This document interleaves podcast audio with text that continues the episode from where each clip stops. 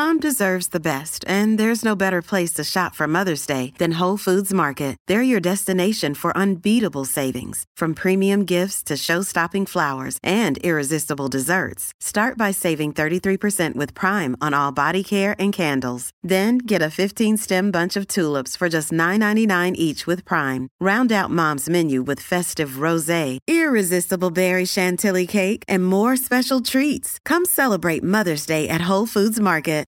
Evernorth Health Services, we believe costs shouldn't get in the way of life-changing care, and we're doing everything in our power to make it possible. Behavioral health solutions that also keep your projections at their best? It's possible. Pharmacy benefits that benefit your bottom line? It's possible. Complex specialty care that cares about your ROI? It's possible. Because we're already doing it. All while saving businesses billions. That's Wonder made possible. Learn more at evernorth.com/wonder. Look, Bumble knows you're exhausted by dating. All the must not take yourself too seriously and 6-1 since that matters. And what do I even say other than hey? well, that's why they're introducing an all new Bumble with exciting features to make compatibility easier, starting the chat better, and dating safer. They've changed, so you don't have to. Download the new Bumble now. Welcome to the Bigger Pockets Business Podcast, show number 19. And so, by virtue of just literally not having a dollar to my name or to my family's name, period, there really was no other option, right? Like, I, I didn't have 20 grand to just go spend on a production run, just wasn't an option. Welcome to a real world MBA from the School of Hard Knocks, where entrepreneurs reveal what it really takes to make it. Whether you're already in business or you're on your way there, this show is for you. This is Bigger Pockets Business.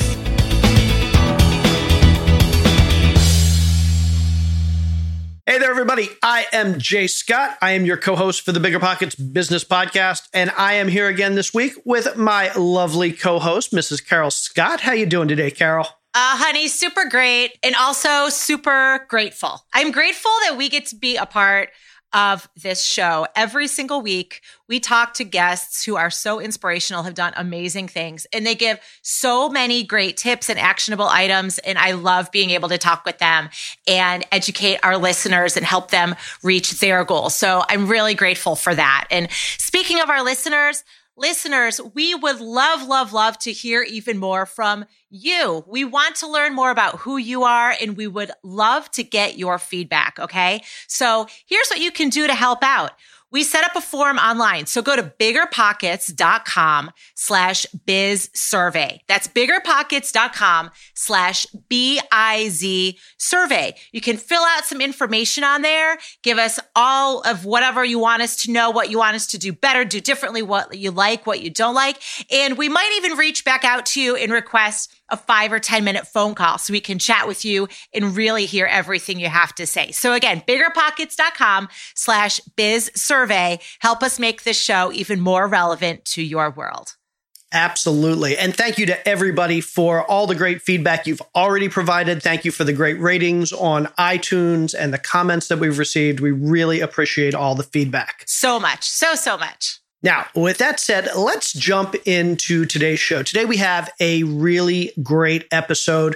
We're talking with a gentleman named Nik Ingersoll, and he runs a business called Barnana. And so Nik a couple years ago was nominated or not just nominated he was selected as one of forbes 30 under 30. So he's been a serial entrepreneur for the last decade, probably more than the last decade.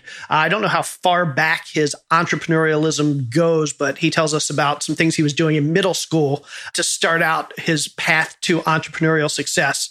But these days, Nik is running a business called Barnana where they buy, manufacture, and sell treats made out of bananas. And he has built this business tremendously over the last few years. They're in Whole Foods, they're in Costco, they're they're everywhere.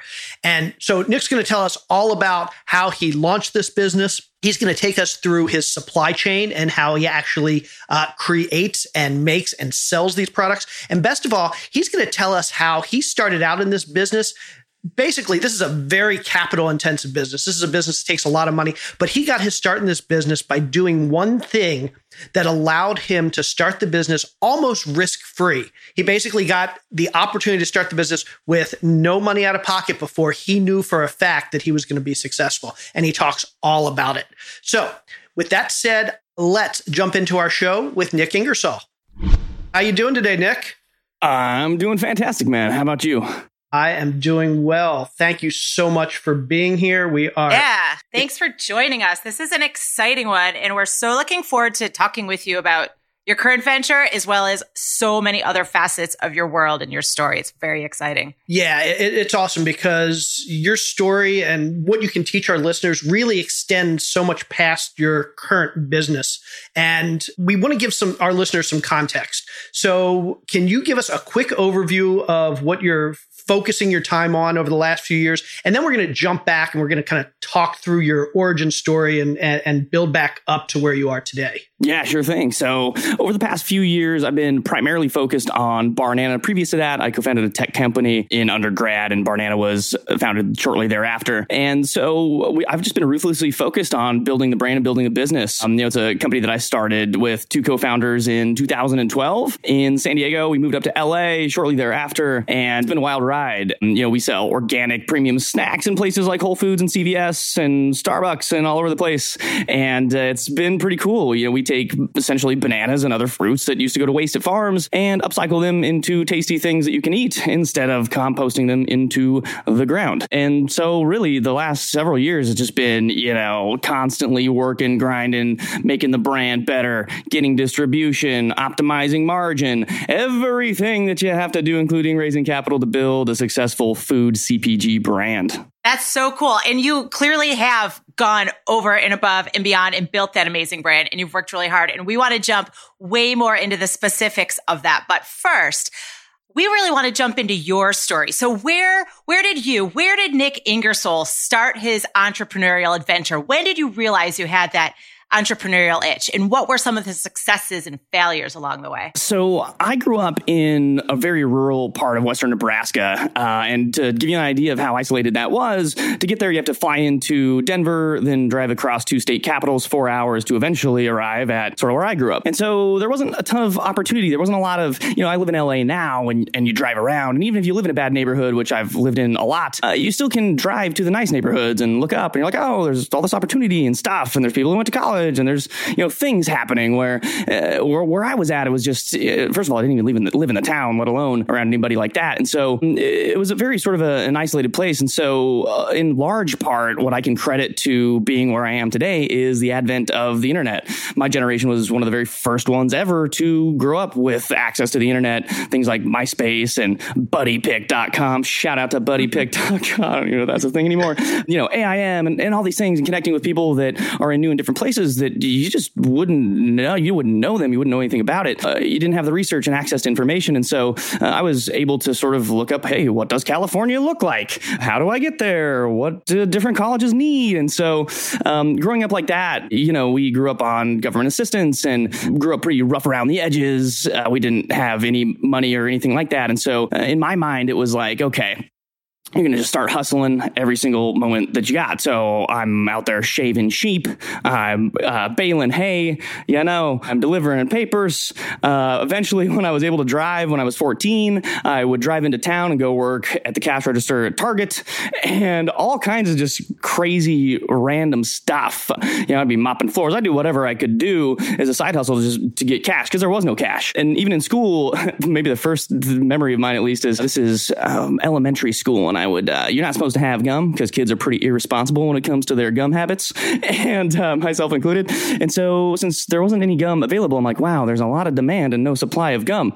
And so, I decided to start my own little gum retail company in elementary school where I would just like gum and I had this little case and I printed out like this little label that I designed on Word or Paint or whatever it was at the time and started selling that. And I think that was the first thing that, that really sparked it.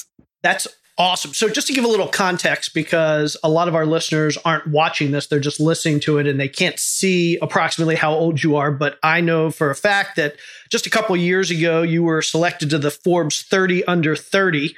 So, as of a couple years ago, at least, you were under 30. How old are you right now? I'm a big 3 0 now. Ah, congratulations. Wow, you made it to 30. One Woo! step closer, you know? That's amazing. But it sounds like you've been hustling since you've been doing all kinds of stuff to earn money and just figuring out what opportunities there were pretty much your whole life, right? I mean, I would suspect you're talking about, you know, shaving sheep and baling hay, doing all those things. So you've been doing this forever. You just realized you needed a better life and you're going to, you're just going to make it happen. Yeah, there. I mean, there really was no other choice for me, at least not the way that I saw it, and continued to see it. And I do think that that that general background that I grew up with sort of fuels even my daily activities today. Sort of like this subliminal fear of being poor and and all of that. And you know, as in high school, I I did a lot of acrylic and oil paintings, and so I would go and I'd start selling those at galleries, um, which was much more glamorous than uh, baling hay or uh, branding cattle and doing all that kind of stuff.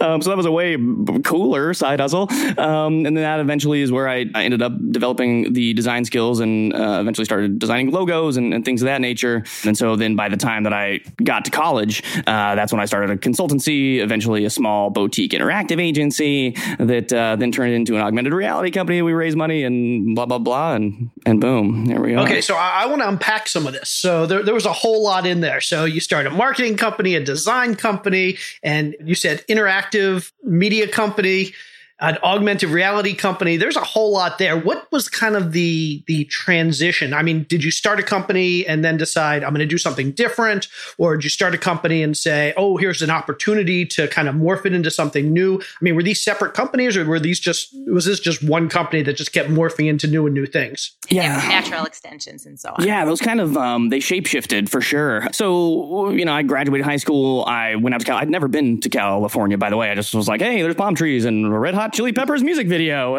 so yeah, that seems like a good spot. So I ended up there to go to college, and my way out of there was always get straight A's. And I hear a lot in entrepreneurship, like, "Oh, you don't need to go to school, man. Just you know, flunk out. It's so cool." But also, like, yeah, Bill, Bill Gates flunk, uh, dropped out of college, and, yeah. and Elon Musk dropped dropped out of college. Everybody dropped out, but of course they dropped out of Harvard, and they got into Harvard in the first place. And yeah, super rich families, by the way, opulent wealth running through their blood, so a little bit different. But yeah, also school can be a very useful tool, especially if you don't live in a city, to get yourself out of poverty. And so that's the way that I saw it. Got straight A's, um, went out to California to go to college, and then that's when I started doing all those things. So I was still painting. The problem with painting and, and selling things in galleries is, first of all, yeah, you're purely reliant on ultra wealthy people to put a, an arbitrary value on your art, which is just weird. And then in addition to that, your return on time is like terrible. You're working for like 80 cents an hour, you know, because you really care about your paintings. And like, and that's when I figured out, oh, okay, well, I'm just going to start designing packaging and logos and, and websites. So I taught myself how to code and do all of that instead, which was far more lucrative. And then, so the painting sort of morphed into that, which then eventually I teamed up with this guy that was doing SEO. And at the time, SEO in, you know, call it 2010 was like so easy. You just, you know,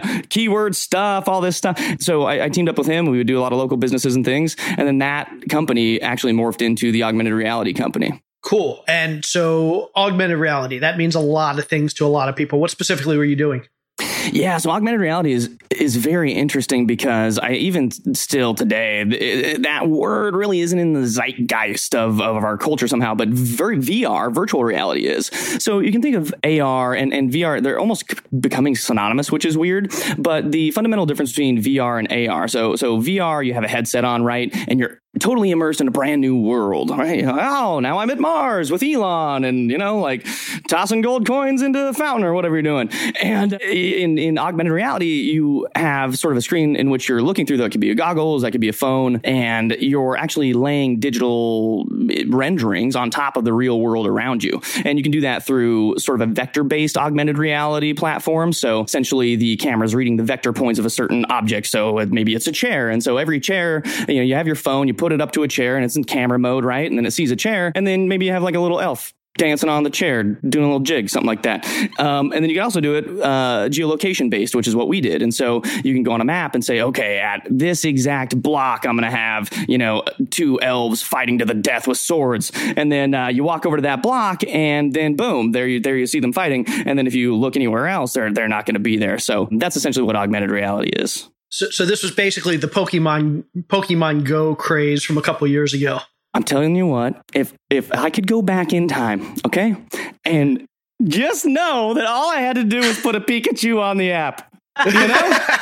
Pikachu. That was the key to the whole thing. That was all you needed. That was all you needed. So this is so fascinating. And so now I'm just dying to know how do you go from developing all that, having that is your business, and now you're doing Barnana. What is the transition there? That's just got to be such an interesting story. I'm dying to know what it is. Yeah, it's one of those things where, uh, I, in in my view, opportunity only comes around so often, and your ability to recognize opportunity both in your life, the situation that you're in, and then also the market forces around you is really what can allow things to happen in in really profound and, and big ways. And so for me, it was we're I'm, I'm doing the Candy Lab thing, I'm, I'm doing augmented reality. Yeah, there were some problems in the business, and uh, my co-founders and I didn't see eye to eye, and and that's pretty common, right? That's a normal thing and it's fine. And so, you know, I'd been working on Barnana actually at the same time that we were developing this augmented reality platform. I'm also going to school full time um, at this time. And so this is all during undergrad. And so, you know, hashtag absolutely no social life at all.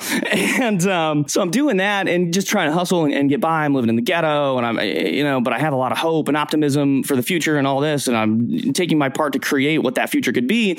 And so working on Barnana as a side hustle, working on Candy Lab as a side hustle, one of them started taking off. So I was doing that more disproportionately with my time. And then that started to switch as, as my co-founders and I saw things a little bit differently. You know, I'm like switching more time to Barnana and then all of a sudden, you know, natural foods back in 2012 is not what it is today. Like today, you have massive acquisitions. We're talking like an 8 to 12x on top line revenue multiple for some of these exits of these of these smaller brands selling to people like Kellogg's and Mondelez and Pepsi and, and all of that. And so, you know, it was uh, it was one of those things where there was a big market demand for natural foods. And quite frankly, there just wasn't that many brands out there. There was Sambazon, there was Kashi, you know, a couple of those. But other than that, there was a real market opportunity and, and it was the right time for us to do it. And that's kind of how that went.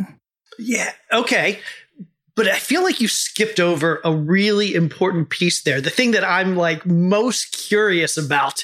So at some point you decided I'm going to start a business that requires me to source food products, to manufacture new food products, to package them, logo, manufacturing, marketing, sales, get into retailers. This is a big undertaking. This isn't kind of like, yeah, I'm going to go start a gum business uh, in in middle school, buying and reselling gum. So, what? How did you conceive of? Because I'll, I'll, be honest, I've thought a whole lot about starting businesses over the years, and there aren't too many businesses I probably haven't thought about starting. But it's never occurred to me that I'm going to go buy bananas and create banana snacks and get them into retailers. And I mean, that's just a big undertaking. So, what was the, where did that come from? What started you down the road of, I'm going to create a food business like this? I think at the very structural level, there's two things it's naivety and optimism. And those two forces combined can create some really amazing or terrible things, depending on how it goes. Fortunately for me, um, it was more the former than the latter. But yeah, you know, it, it was one of those things where it's like, you know, I, uh, growing up, like everybody always doubted me. It was like, oh, you can't do this. You can't move here. You can't do this and that and whatever. And like, there's so many outside forces just telling you, oh, you can't do it. And then, and oftentimes what that manifests itself into is then you start thinking that in your own head, right? And then you got that weird feedback loop that's, oh, can I do this? Oh, I don't know. I don't know how to, what is sales? How do I get into Whole Foods? Things of that nature. And I just made a mental decision to not allow any of that to enter my mind. Like that's just not a thing that happens anymore, right? And so once once that is released, it's like, you know what? I'll figure it out. I, am just going to figure it out. And I think the figure it out mentality is the only reason why I got into it because to be honest with you, the food business is brutal. Like it's it's crazy. I mean, the margins are okay. They're not great. They're not software margins. They're not service margins. They're not cosmetic or supplement margins. And by virtue of that, you're gonna have to raise more capital. You're gonna have to spend less on marketing. And you know, uh, sourcing the way that we do it, you know, we're upcycling fruit from South America. You're working with South American banana farmers and plantain farmers, and you know, it's it's it's a very crazy supply chain that we've built. We've built really, really, really unique products, which is in part why why the brand has done so well. But is also, and if you have asked my VP of operations uh, why our operations are so difficult, because we chose to take the non-easy route. So even within food, you know, the fact that we're organic even is cumbersome. It's more expensive. It's harder to source. Your options are limited, and then to upcycle on top of that is is pretty wild. But I think it's just saying like it's all good. I can do this. It's fine. That's awesome. Okay, so I, I still need to unpack more though, because I'm still this is this is amazing to me. So good. Yeah, this so is amazing good. to me. Okay, so you decide you want to do a food business. What came first, the banana or barnana? Like, did you decide I want to I want to start a banana business specifically? Let's figure out a banana business to create, or did you decide I want to start a food business, and then that led you towards bananas? Where, where what what was kind of the what, came first? Yeah, so the thing that came first is the barnana, if you will, or the de- dehydrated banana. So my business partner, he grew up in Brazil, and there's all these dehydrated banana snacks, and they're all over B- Brazil and in sort of like local markets. They're wrapped up in cellophane, sold on street cards. They look weird. They're sticky. Uh, they're not a great eating experience, but they taste delicious. And so there were some brands down there doing. They would take the banana paste and they would wrap it up with sugar and bake it, or they would uh, make a little bar out of it. They would do all these different things. And at the time, we were seeing things like acai come to the U.S. and do super well, something like a Sambazon, right? And so acai, it's been eaten in South America forever, especially in Brazil. Like it's, it's just been served in sort of a bowl at a restaurant, that kind of thing. And then same thing with coconut water, right? Vita Coco and Zico, they go down and, and take this idea of coconut water that's been served all over Central and South America forever and, and also in Southeast Asia. And no one had just thought to package this thing in a premium way and sell it in the US in supermarkets. And so that's sort of the market opportunity that we saw. And it's like, hmm, a little light bulb went off. It's like, there might be something there, right? Taking these previously commoditized products that are very popular in these areas and then packaging them in a premium way and selling them in new and different form factors. And so I think that a large part of it was was that. Cool. So you mentioned in there you had a business partner who grew up in Brazil and maybe other partners that were part of forming this right off the bat, right? So tell us more. Who are those partners? How did you sync up with those partners and uh, have your roles changed or how, how did that all start at the beginning? Who are they? How did you find them? And tell us more about how that all works out. Yeah, this one was pretty serendipitous. So, uh, again, started this business when I was still in undergrad. And so I was also involved in a lot of uh, associations and, and groups on campus because I thought that was a good way to lead gen for my then service business of designing logos and websites and stuff. And so we threw an intern fair. So I put this intern fair together and there's all these brands and I'm like, okay, I'm to go in all these booths. Like they're looking for interns. I'm looking for clients. So, so I go in there thinking, oh yeah, I'm to, you know, find some people to make logos for and stuff. And then I met my now business partner, Caue. And so he had a bicycle manufacturing company at the time. I was like, oh, this is a perfect target, right? Smaller business. It's not Black and Decker or one of these giant businesses that are there. And so we became friends. And then um, through the course of, of you know, getting, getting to know him and, and talking to him more, you know, the bicycle thing uh, just kind of wasn't a, a, a, fit. I think that his focus was sort of turning off of that. Maybe he was thinking about winding down the business, that sort of thing. And so it sort of transitioned into this, hey, there's also this thing from Brazil and there's these dehydrated bananas and this and that. And I've been thinking about this. And then that's sort of how that whole thing sparked. And our third partner, Matt, um, I went to undergrad with him at San Diego State. And so, a very strange way, Matt was working for Caue's roommate at the time, actually. And uh, that's how we all three came together. And uh, like I said, we worked on this actually as a side hustle for probably almost two years, like the better part of a year and a half at least. And then eventually said, let's just launch this thing at, at Expo West, which is the biggest natural foods products expo in the world.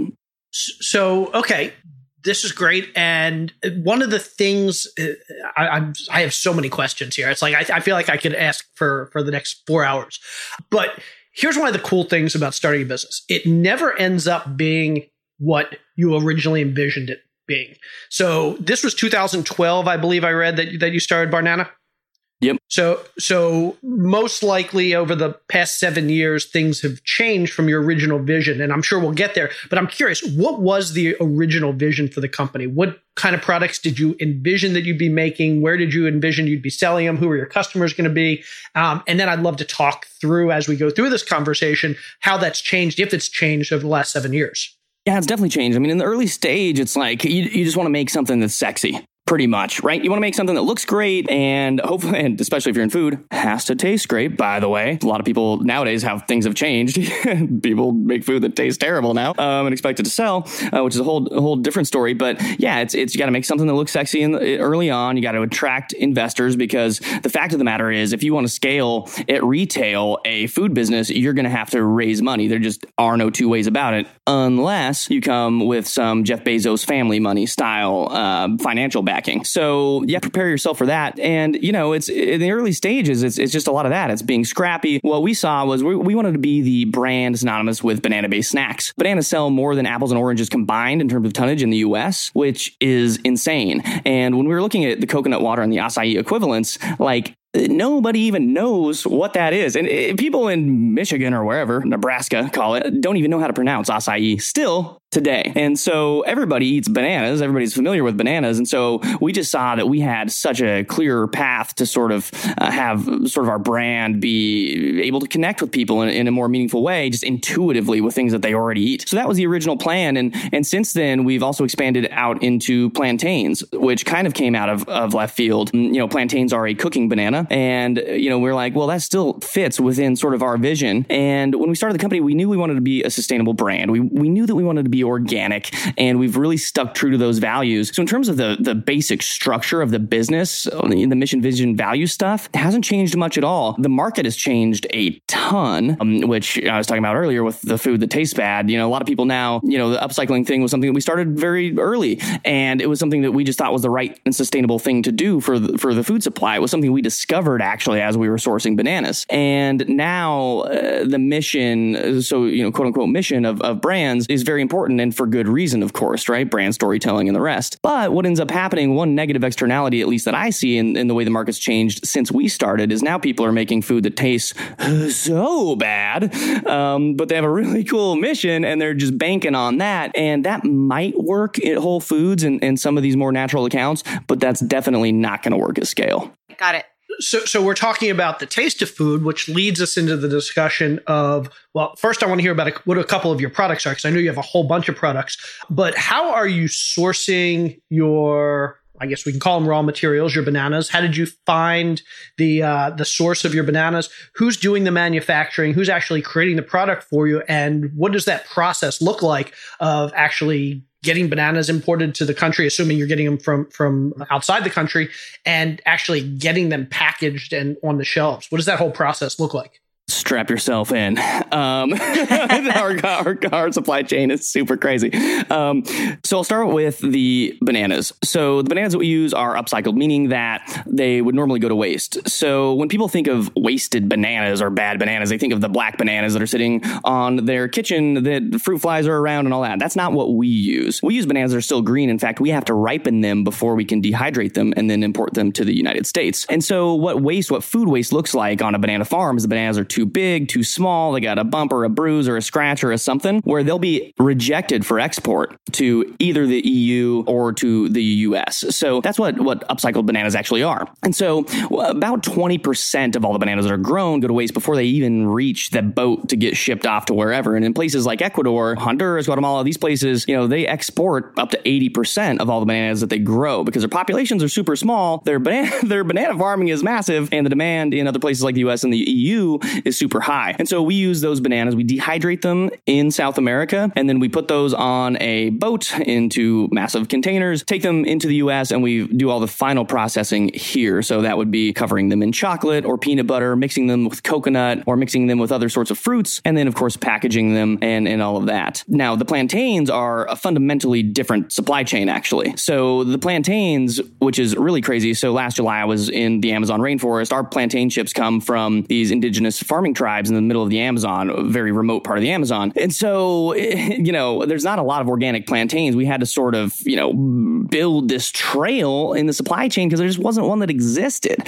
which is kind of crazy, which was very unlike the bananas. So we're actually going in to each individual village of maybe, it's a community of 50, 100, 150 people, 20 people up and down the Amazon River Basin and saying, hey, we know you're growing plantains for the shade, for cacao and guayusa and these other things. Can we get these farm certified organic? We'll help you do it. We'll foot the bill. We'll do the whole thing. And then uh, get those things turned around, put those plantains into a truck, have them trucked over to the city, have them peeled, cut, fried, put into a container, sent to the US, and then packaged. And so that was a really crazy experience. You know, this is something where you go into the Amazon rainforest and, you know, I speak Spanish, but they don't speak Spanish. They speak the native tongue of Quechua, right? And so I'm speaking to an interpreter that's then speaking to them in Quechua, and we're doing these town halls, and, you know, they've never seen anybody that isn't, doesn't look exactly like them that also lives in the Amazon. And so it was a super special experience and, and also cool to see how we can impact positive economic growth in those areas.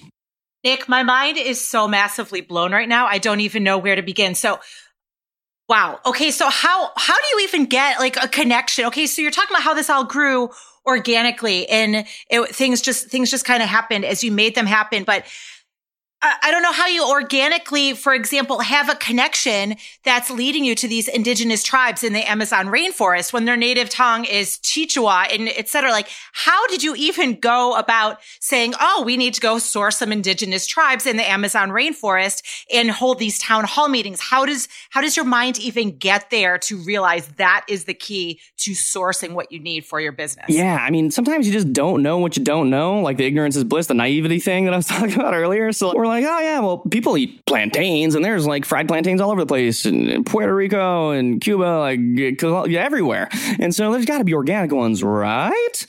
No, there wasn't. so we're like, uh oh, what are we going to do? We said everything that we're going to make is organic. And so now we have some work to do. And so we essentially contacted our partners in South America that were already doing the bananas and just started doing digging and finding fixers here and there and intros and sort of this long chain of, of introductions to eventually end up at that place. And, uh, you know, they had like a very, very small production of, of organic plantains. We're like, okay, well, can we expand that? How can we? And so now it turned into, yeah, we're going going tr- literally village to village to expand the supply chain as, as the brand grows here stateside.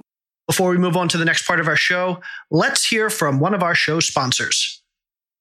Small business owners wear a lot of hats. And while some hats are really great, others, like the filing taxes and running payroll hat, yeah, not so great. So that's where Gusto comes in. Gusto makes payroll, taxes, and managing a team actually easy for small businesses. Gusto automatically pays and files your federal, state, and local taxes, so you don't have to worry about it. Plus, they make it easy to add on health benefits and even 401ks for your team. Oh, and you can even get direct access to certified HR experts too. 90% of customers say switching to Gusto was easy. You can do it in less than 10 minutes. And if you're thinking, oh, I already work with tools like, say, QuickBooks, well, get this Gusto can integrate with those platforms so you can keep everything in one place, all online. So listen up for this offer. Because you listen to Bigger Pockets Business, you get three months free when you run your first payroll on Gusto. This is one hat you're going to be glad you gave up. So try a demo and see for yourself at gusto.com slash BPB, like Bigger Pockets Business. Again, that's gusto.com slash BPB. Believe it or not, the world isn't built for entrepreneurs and small business owners like us. Sometimes it seems like there's no end to the hurdles we face while starting, maintaining, and growing our businesses. Finding smart tools to make running your business easier is crucial, which is why I'm here to tell you all about FreshBooks. FreshBooks is accounting software specifically designed for small businesses. It organizes and streamlines time consuming bookkeeping and accounting tasks, allowing you to do things like create and send branded invoices in just 30 seconds, set up credit card payments right on your invoices to get paid twice as fast, and export tidy reports for expenses, invoice details, and sales tax to make working with your accountant to tax time a breeze. FreshBooks customers say they save an average of 192 hours a year. Imagine what you could do with that extra time. Right now, we're offering our listeners a free 30 day trial of FreshBooks, no credit card required. So just go to freshbooks.com and enter Bigger Pockets Business in the How Did You Hear About Us section.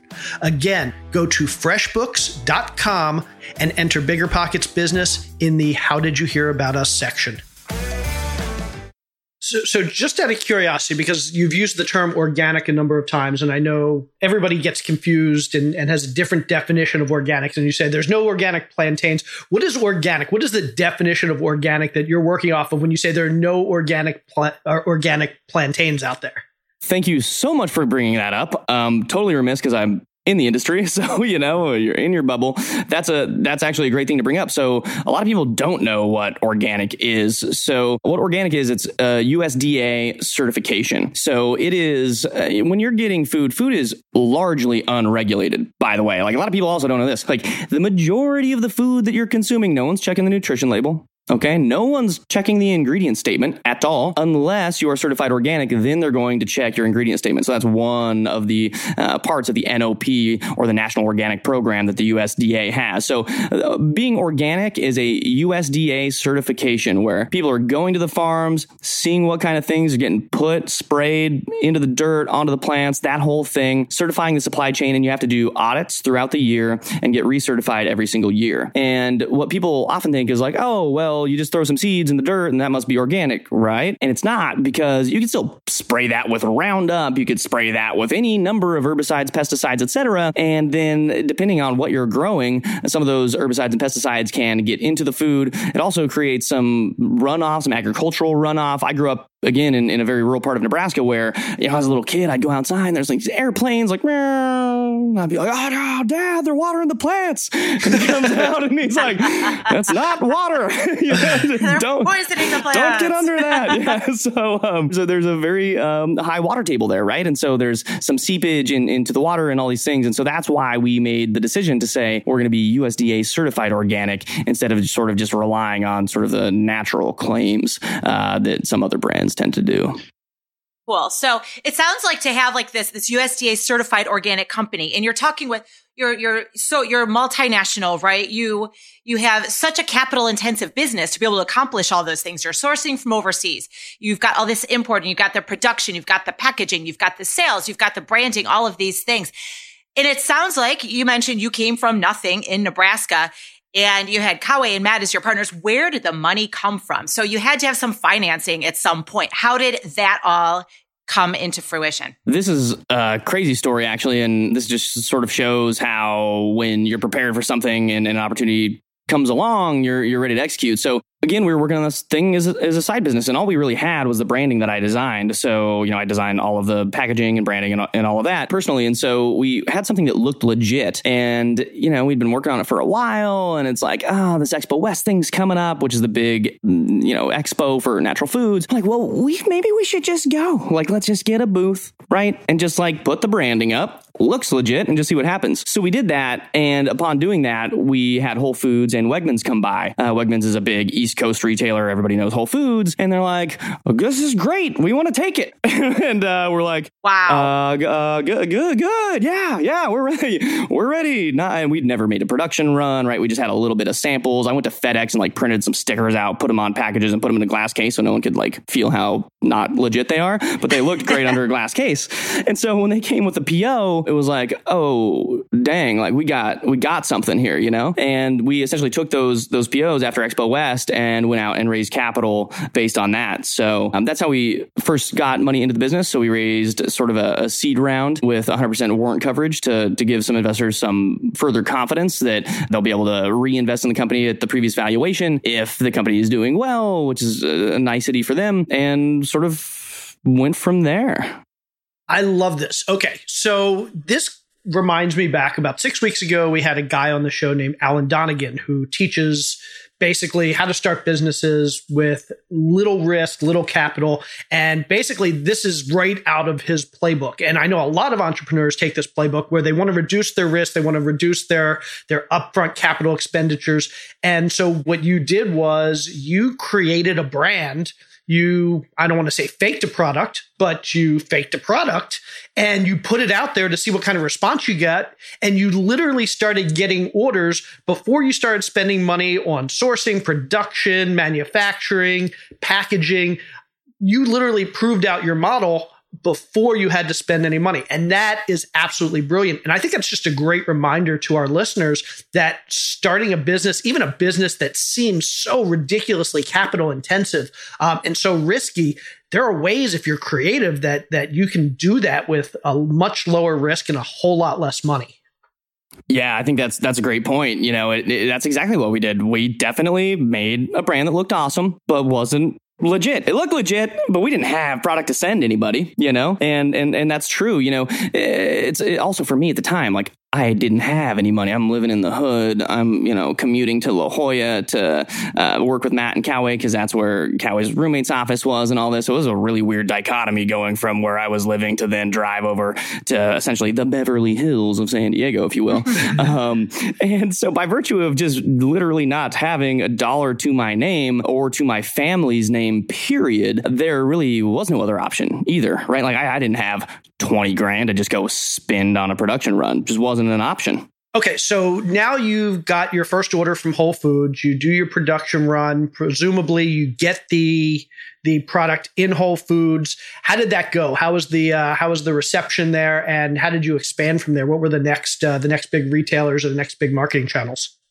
Yeah, the reception was great. You know, we when you're launching a food brand, it's very important to keep in mind channel strategy first. So by channel strategy, I mean you know there, there's certain channels of retail. So you have sort of your natural channel, if you will, which is Whole Foods and the like. Uh, you have your big box, which is your Walmart and the like. You have Club, which is more like Costco. Convenience, which is a Shell station or a 7-Eleven. And so you want to be really, really mindful of what your channel strategy is because that's what all of your activities activities and dollars are going to map to. And so we decided the very first channel we're going to go after is the natural channel. It just made intuitive sense for us. So we expanded in Whole Foods. We started out in a couple of regions, quickly expanded into the rest of the regions in the country, went global, um, and also went into all the small mom and pop infra accounts. Also in the food space, there's a very important piece of this that a lot of people don't realize, and that's brokers. And it's one of those necessary evils. I wouldn't, uh, they're not evil. Uh, they're great. Uh, shout out to all the brokers out there. Um, but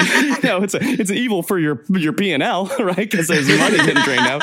evil for your margins. there you go. Yeah. And so, uh, but the great thing about them is that they have exist. They have pre-existing relationships with all, especially these smaller retailers. Like, have you ever heard of Nugget Market? Well, if you're not in the Sacramento area, you probably haven't. But it's a great, great market, and you know they have 13 stores that sell a lot of product. But if you don't have these brokers all over the country, there's just no way for you to know that. There's no way for you to create those relationships with the buyers because the buyers have a limited amount of time. They have thousands and thousands of SKUs in each store, and they're not going to meet with each individual brand all the time, especially ones that aren't even in there. That's just not going to happen. And so plugging into a broker network is a decision that we made on, really early on. Um, one of the brokers that we work with actually made a cash investment in the business. So that was uh, in addition to just sort of having a brokerage network work. And that also helped us out in, in terms of raising capital and giving confidence in the business and uh, giving us confidence in what we're doing. You know, if we're getting money from somebody like that who's seeing the likes of Clif Bar and all these other giant brands, then we must be doing something right right? At least that's what we thought back then. And so, yeah, that's a channel strategy first and then expand from there. So you want to have this is our first target, second target, third target uh, from Whole Foods. You know, now we're in places like Walmart, like Costco, things of that nature, but it's all been very sequential uh, year over year. I really appreciate you breaking down those different channels. Um, it's it's interesting. I've done a lot of different product development, lots of different things along the way, but I've never been specifically in the food space. And I that was a big light bulb moment for me there, right? Because of course you think of your different listeners, your different audiences, your different markets, your different demographics of all of those.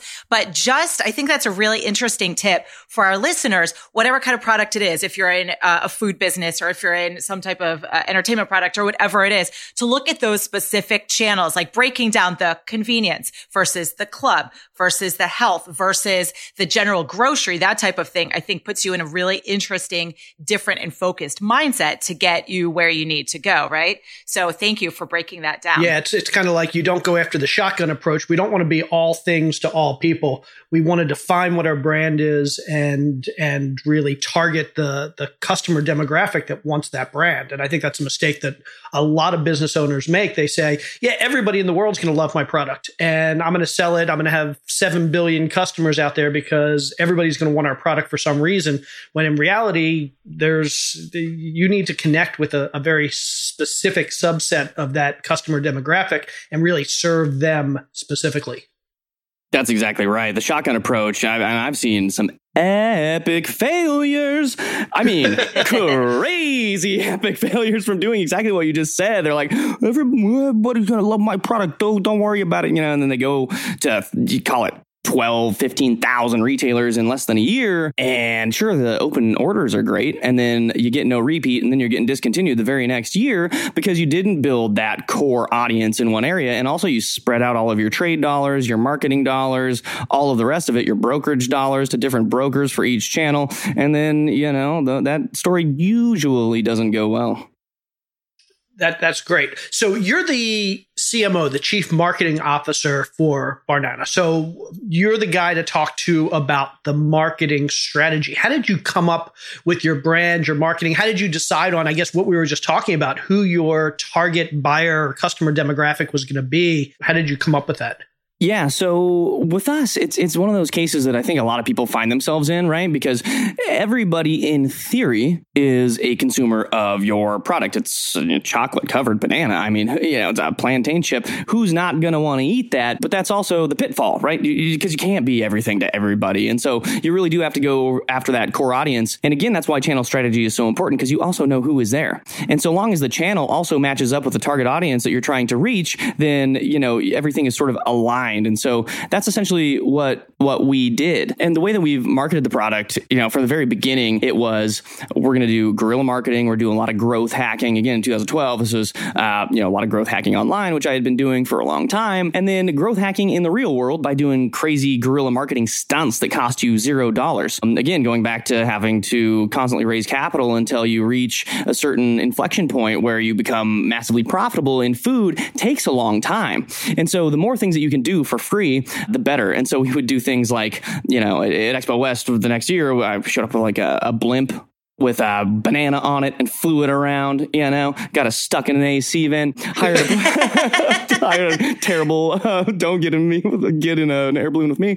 Um, and then we had, a, I, I hired some professional break dancers. It was very cheap for like, you know, an hour to just go disrupt the very beginning of the show and just like make a scene. And they're in banana and gorilla costumes and everybody's filming it and then putting it on Instagram and on Snapchat and all of that, things of that nature. I've launched a fictitious product called Gorilla Milk if you go to gorillamilk.org, um, you can see what that looks like. And so we were like, yeah, we I released a press release, like, yeah, we were down in, you know, milking eastern lowland gorillas with our own hands to get this paleo unhomogenized milk and stuff. And like, and, uh, so, is hilarious. And we like really put it on. Like it was the thing we were launching and we're getting inquiries from like every single dairy publication you can possibly imagine. Yeah.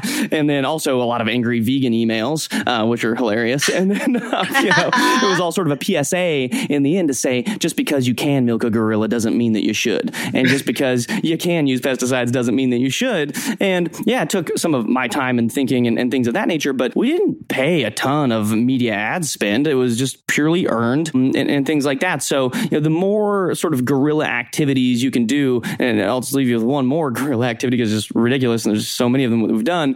So the Ironman World Championships happen in Kona, Hawaii, and it's this it's this triathlon championship that happens every year. And we didn't have the money to just like go buy the booth space and pay them for the sponsorship and all this BS. And so what we decided to do was buy a giant 20 foot long banana, inflatable banana with our logo on it, and then wake up really early in the morning and then swim it out into the bay with a brick on the bottom and then anchor it in the bay where everybody swims in the morning. And That's hilarious. So we just have this giant banana billboard in the middle of the ocean where all of our target consumers are, everything else, and we didn't have to pay anything. Of course, course, after a couple of days, somebody else swam out there, popped it, took it away. But um, but it was there. It was well worth the spin. A twenty foot long inflatable banana. Where do you, I mean? Is that right on Amazon? Where does one go to find a twenty foot long inflatable banana? This is so cool. Alibaba. I love the ingenuity and the creativity every step of the way. You just don't stop. It's just the idea is just keep going and building your brand, and you're just out there in front of any in front of everybody. It's awesome. Yeah, it's a way to keep things fun too. Awesome. Absolutely, really. Fun. Yeah. So, can I jump into the numbers a little bit? A lot of our listeners are really intrigued by numbers for different businesses, and we know every business is different.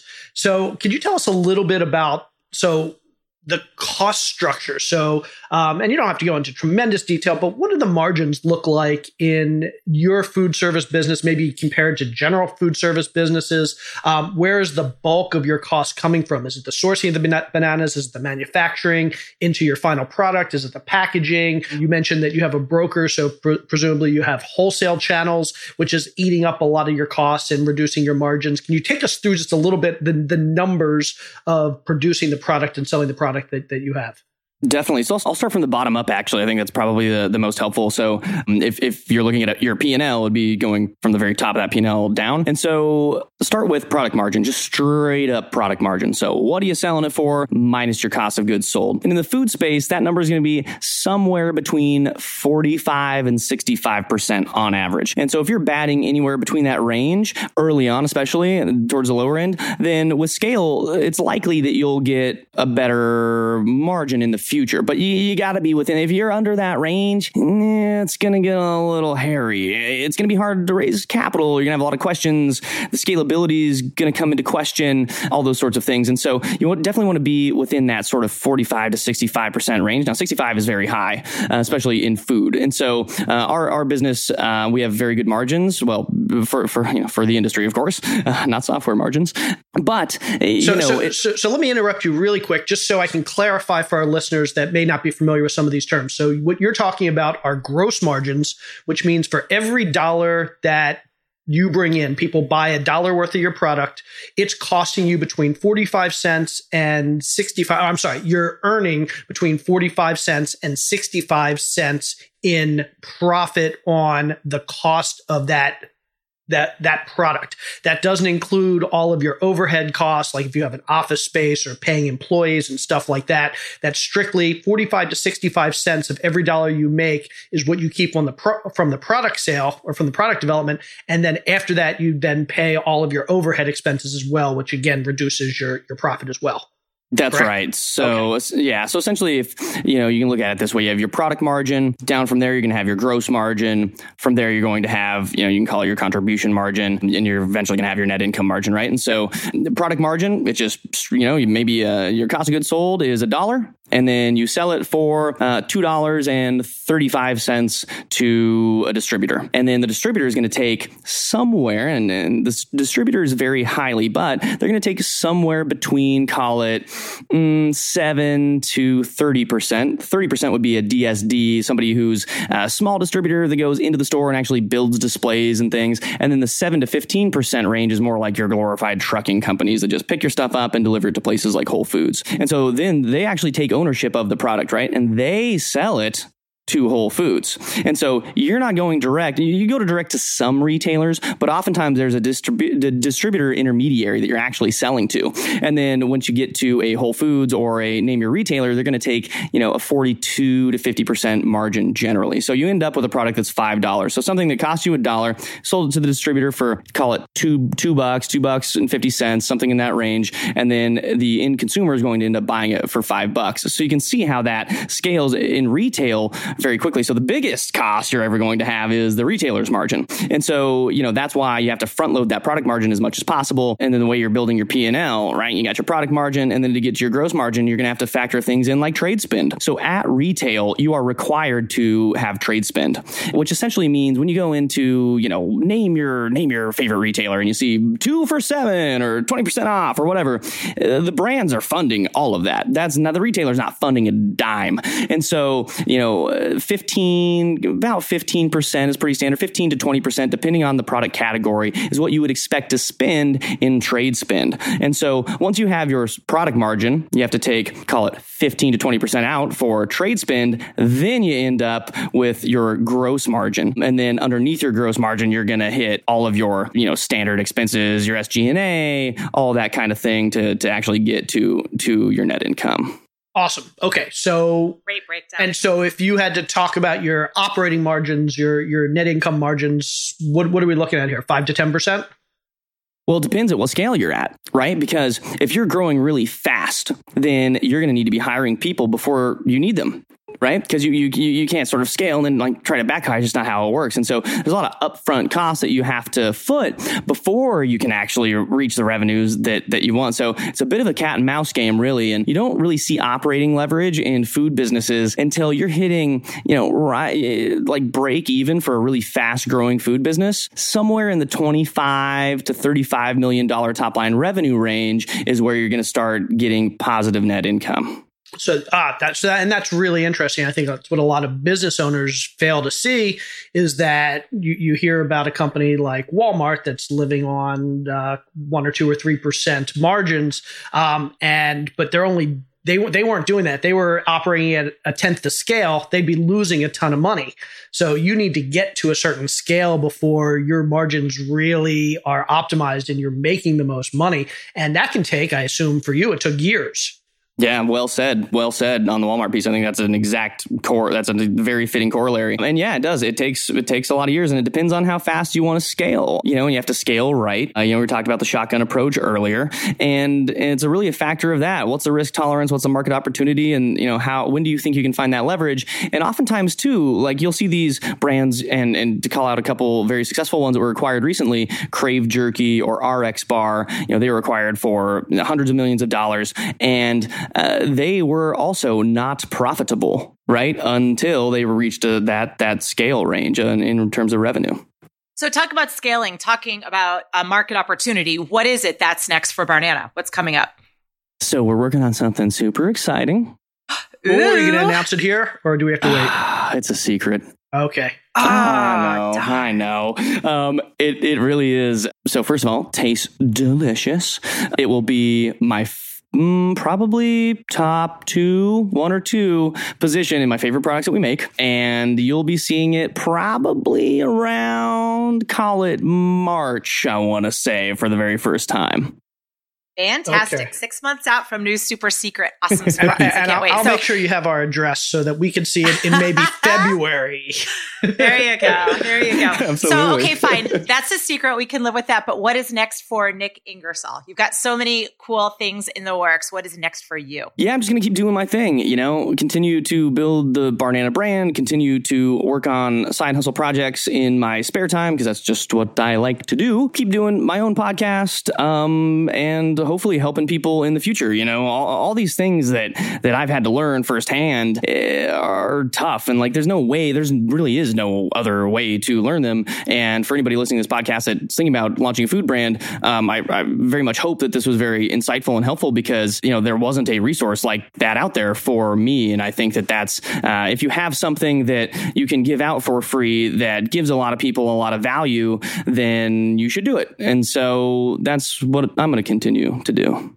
That's awesome. And does it concern you at all that you're on this podcast and you've given away all your secrets and now all of our listeners are going to run out, they're going to fly to the Amazon, they're going to start sourcing their own organic plantains and bananas. They're going to meet with these indigenous tribes. I mean, you've basically given away the uh, the, the, the keys to the castle. so so that that does lead me to my last question here and then I want to jump into the next segment of the show but before we get to the to the final segment of the show I do have one more question for anybody that's out there that is thinking about starting a food business a food production business and it doesn't necessarily have to be bananas it doesn't necessarily have to be imported but for somebody that wants to get into food production and retail what's your best piece of advice? So if you're looking at retail, just know you're going to have to raise money to scale. Uh, it's impossible to do so without raising capital. Uh, I would also say start online. if you don't have a sort of a native background in direct to consumer or Amazon, uh, either one of those two channels are great. I would recommend doing both. Oftentimes people will be like, oh, but I'm, you know, Amazon cheapens my brand and I'm scared. And, you know, on the other side, it's like uh, people make just Amazon only brands that aren't brands, they're just products. And so don't do either of those things. Make an awesome brand that can be DTC and also be sold on Amazon. And that will allow for you to not have to pay that pay for that 42% margin that somebody like Whole Foods or Target or whoever is going to take from you. So start there. When you think about going into retail, be so, so, so mindful of your channel strategy. Make something that tastes delicious and looks awesome. And good luck. Thank you. That was great. Great advice. Okay, with that, Nik, let's go into the final segment of our show that is called the four more. Okay, so these are four questions plus a more question that we ask all of our guests, and we're going to throw them at you rapid fire style. Okay, can you handle it? Love it. Okay. Okay, not- Jay, you take the first It's not one. really going to be What? rapid fire. I mean, we, we both speak a lot more slowly than he does. So, so totally. We'll we'll try to we'll we'll step up to like turtle Oh, pace. for you. okay. So, Nik, what was your first or your worst job ever, and what lessons did you take from it? Ooh, worst job. I've had so many bad jobs. Um, or every job is a great job, depending on your perspective. I think every job that I've had is a great job, but the worst great job I've ever had was making sandwiches at Subway. Living in the ghetto and then driving to this opulent neighborhood to go make sandwiches for rich people, and then, you know, just having them look at me like I'm the scum of the earth and like this weird, like, you know, kind of, and you smelled like the bread. You know, you walk into a Subway and you smell that bread. Your whole existence smells like that. So that was probably the the worst one for a lot of so I know this isn't about me, but I, I just have to throw out my very first job and probably also my worst job was I worked at a country club making sandwiches for golfers on the 19th hole. And let me tell you something. I walked out of that job hating golfers. For years, I used to talk about how I hated golfers. Then I started playing golf, and I don't really hate golfers anymore. But yeah, yeah, I, I know when you're young and you're like uh, catering to to wealthy people who don't necessarily respect or appreciate what you're doing, that can be tough. That's exactly what that is. That is hilarious. And and that's why as we get more successful, we treat everybody well. Absolutely. Well, you never know some. who's making your damn sandwich. Just remember that. exactly. You never know. Okay, Nik, what's an opportunity along the way that you've said no to? And do you think it was the right decision? opportunities that I've said no to. So one of the bigger ones that come to my mind. So when I was in high school, I played in, um, you know, a, a metal band. Um, I wouldn't even call us moderately successful at it, but there was a lot of interest from some record labels at the time in the Denver area.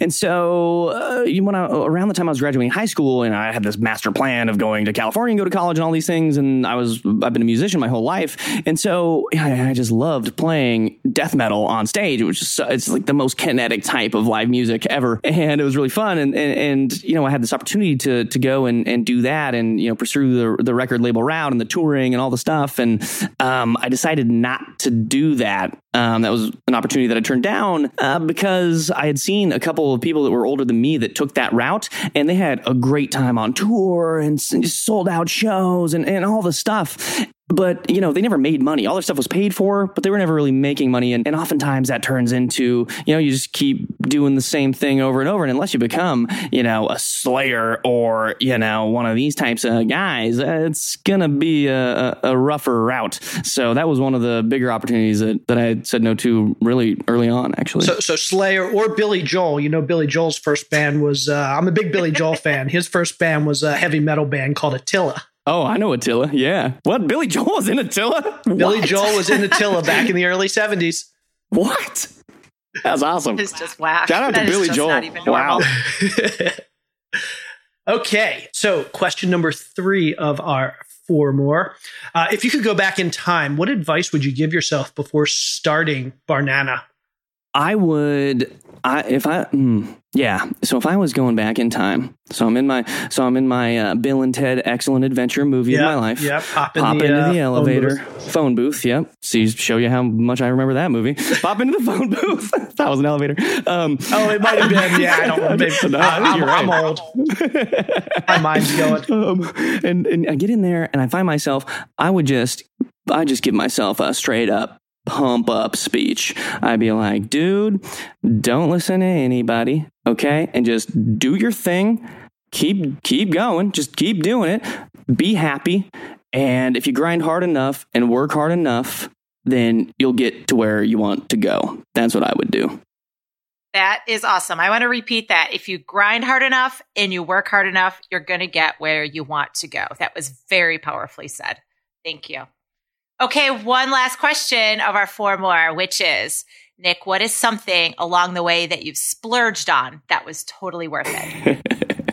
Splurge. Splurge. Splurge. I like that word. Um, what have I splurged on? what have I splurged on? Oh man, I don't splurge on much to be honest with you, but I guess one thing that I splurged on was uh, bed. Like a legit bed. Forever, I was like on this bed for like, I don't know. It's like this used mattress that I got from somebody else that used it for 10 years, and I was sleeping on the damn thing. And it's like super not good for sleep and stuff. So, That, totally defeated the purpose. that's how you know you've arrived. You now sleep on a bed. Right? sleep on a normal bed. Yeah, I didn't have a bed frame. I've never had a bed frame until like I don't know four years ago or something like that. Just like using cinder blocks on the ground, and then um, you know I was using a. It was actually the last mattress that I had was a used mattress from like a Hilton hotel in San Diego that I got for free, and so I'd been sleeping on that forever. And eventually, it just dawned on me like, okay. It's time to like actually get sleep in at some point and Yes. probably get a bed that that helps me along. the way. So you bought an awesome bed and now you sleep well and life is complete. That is That's phenomenal. right. Awesome. Next time you're going to come back and tell us how your business has thrived since you now get a full night's sleep. I'm still waiting for that day. Okay, so that was our four questions. Now, here's the more part of the four more. Where can our audience find out more about what you're doing, find out more about Barnana, and find out more about you, Nik Ingersoll?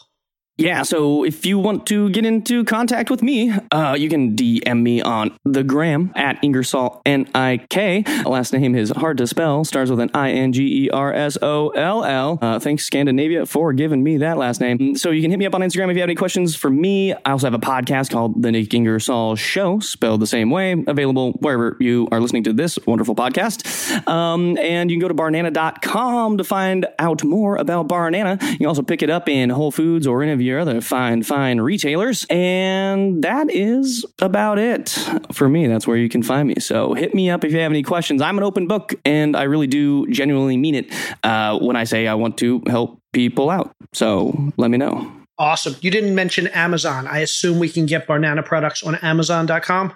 Yes, sir. Excellent. That's where I'm going next. Cool. Nik, this was awesome. This was tremendously informative. I still have a billion questions to ask, but I think we are pretty much out of time. So I'm going to let you go. But thank you so much for being here today and, and sharing your story and your uh, and your expertise with our listeners. Thank you guys. It was awesome. Thanks, Nik. We'll see you soon.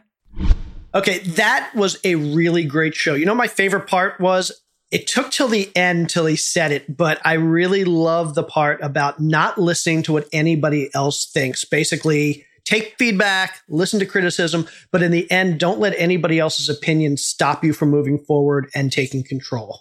I know, right? He is just, he has so much energy. He has so much enthusiasm, so many actionable tips. And he is just himself every step of the way, doing things in an unconventional manner and rocking it to make his business incredible. So cool. And you know, the fact that he was so on point and so energetic really made our jobs easy. This was an Oh easy my gosh, easiest interview ever. He was amazing. Loved it. Yes, this was this was great. So I can't wait to go out and try some banana chips. Oh was- my gosh, me too. I was looking on Amazon before this show, and I'm going to order some now because I'm Yay. really hungry. I know they look delicious. I'm very excited. Cool. Okay. Anything else to add before we sign off? Let's wrap it up, baby. All righty. Everybody have a, a wonderful week. She's Carol. I'm Jay.